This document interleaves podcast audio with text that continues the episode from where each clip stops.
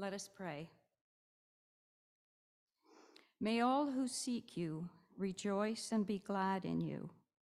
May those who love your salvation always say, Let God be exalted. As for me, I am poor and in misery. Hasten to me, O God. Heavenly Father, it is our joy and our calling to seek you and to delight in the salvation we have through the birth, the death, and resurrection of our Lord Jesus Christ. And as we search your word this morning, open our hearts to your will and to your way forward in our lives. We pray this in Jesus' name. Amen. It's lovely to be back with you again, and equally lovely to hear that you will be having a new minister. That's wonderful news, wonderful news. So this morning's reading, it's part of a bigger section in Matthew's gospel where Jesus is outlining how things will be at the end of the age. He's come to Jerusalem to celebrate the Passover. He's entered Jerusalem to exclamations of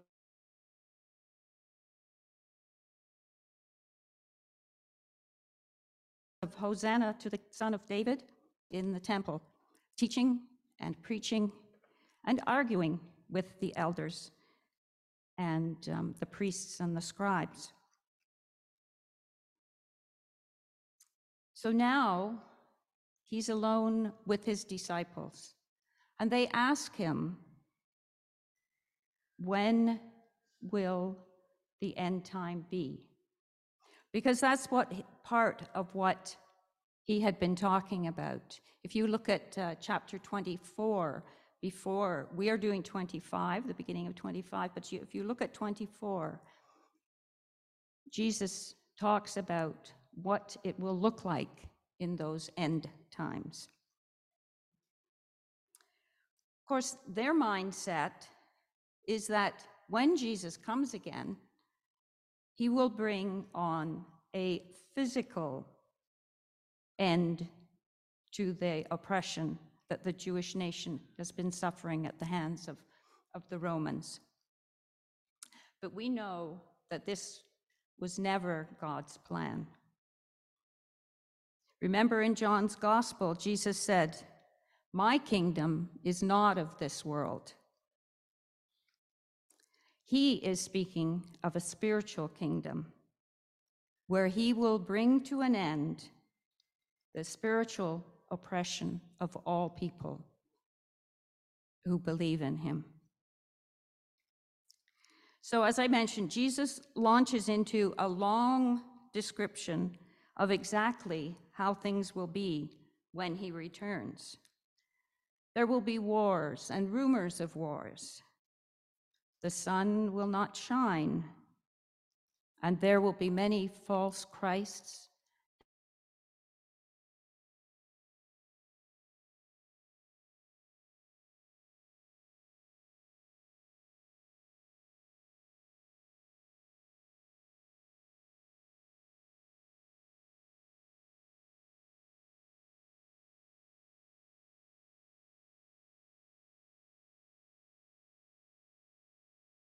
and false prophets. Of Amos, without a ray of brightness. The Jewish people thought that God's coming would bring a great blessing for them. After all, they had Abraham as their father. And they thought that it would be a day of light. But Amos was telling them something quite different. He was telling them that given their great evil, God's coming would signal for them disappointment and disaster. It would be a day of darkness. And he was reminding them to be careful what you ask for. So, returning to Jesus' discussion with his disciples, he draws out the importance of being watchful in these times. So, we've established that the opening of chapter 25, where Jesus talks about that time will be like. That Matthew is writing about the time of Jesus' return. But Jesus reminds his disciples that not even the Son knows the day or the time, only the Father knows. So they are to keep watch because the Son of Man will come at an hour when you are not expecting him. By not coming prepared with some extra oil for their lamps, the five foolish virgins are, in essence, trying to send, set the agenda rather than being prepared for any time. But as I read that, I wondered, as a Christian, would it not have been nice of them to, the, of the, the five um,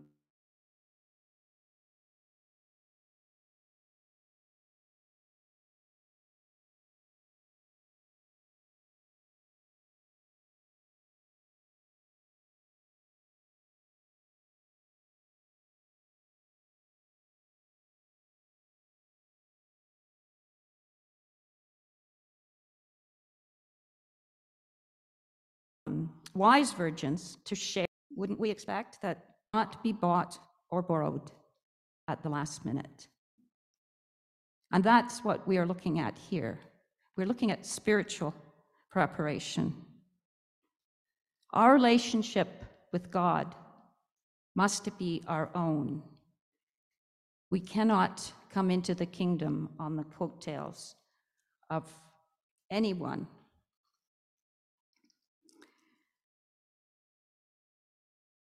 by not coming prepared with sufficient oil. As I mentioned, these five virgins are setting their own agenda as opposed to allowing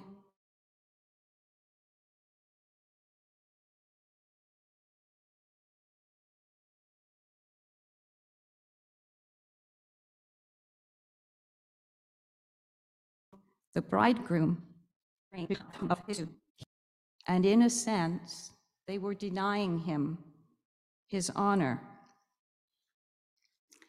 In Proverbs 19:21, we read, "Many are the plans in a man's heart, but it is the Lord's purpose that prevails." So Jesus is teaching his disciples and us that they and we must be ready when he comes, not planning and predicting when he comes. The five foolish virgins were not prepared to weather the uncertainty of when the bridegroom.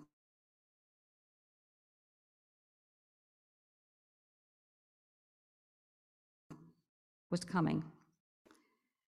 Someone far wiser than me said the following What you do is what you believe, everything else is just religious talk. So I question you are we able to stay the course when it comes to our faith. But also, are we ready if Jesus returns in the next five minutes? Or what about when we've just had to deal with another disgruntled customer at work? or another temper tantrum from our two year old?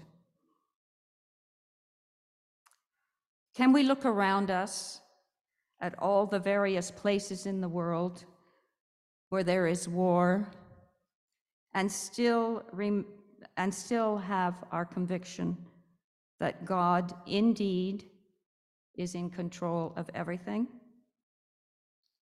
Is our relationship with God, with our neighbors, with God's creation in order? Or will Jesus find us lacking the oil that we need to shine on Him and to bring Him glory and to, en- and to enable us to join His banquet? In Psalm 70, we read, But many, but may all who seek your uh, seek you rejoice and be glad in you. May those who love your salvation always say, Let God be exalted.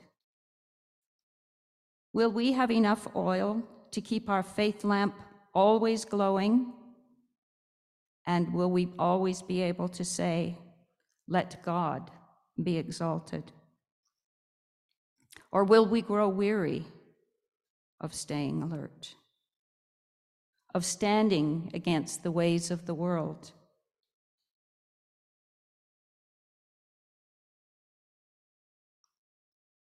Or dying for Christ. And finally, our thoughts go back to Amos. But let justice roll on like a river, righteousness like a never failing stream. And with that, we also remember um, the words, and I think it was the prophet Micah who said that, um, What does God demand of you, O man? But to do justice and walk humbly with your Lord.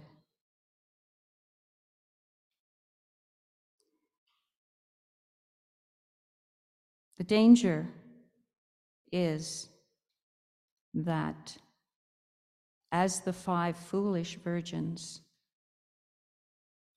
were not prepared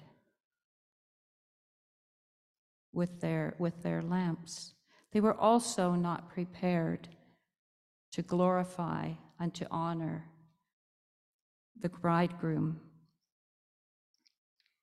And so we must be also be very careful that we are ready at all times to glorify God and not ourselves. Amen.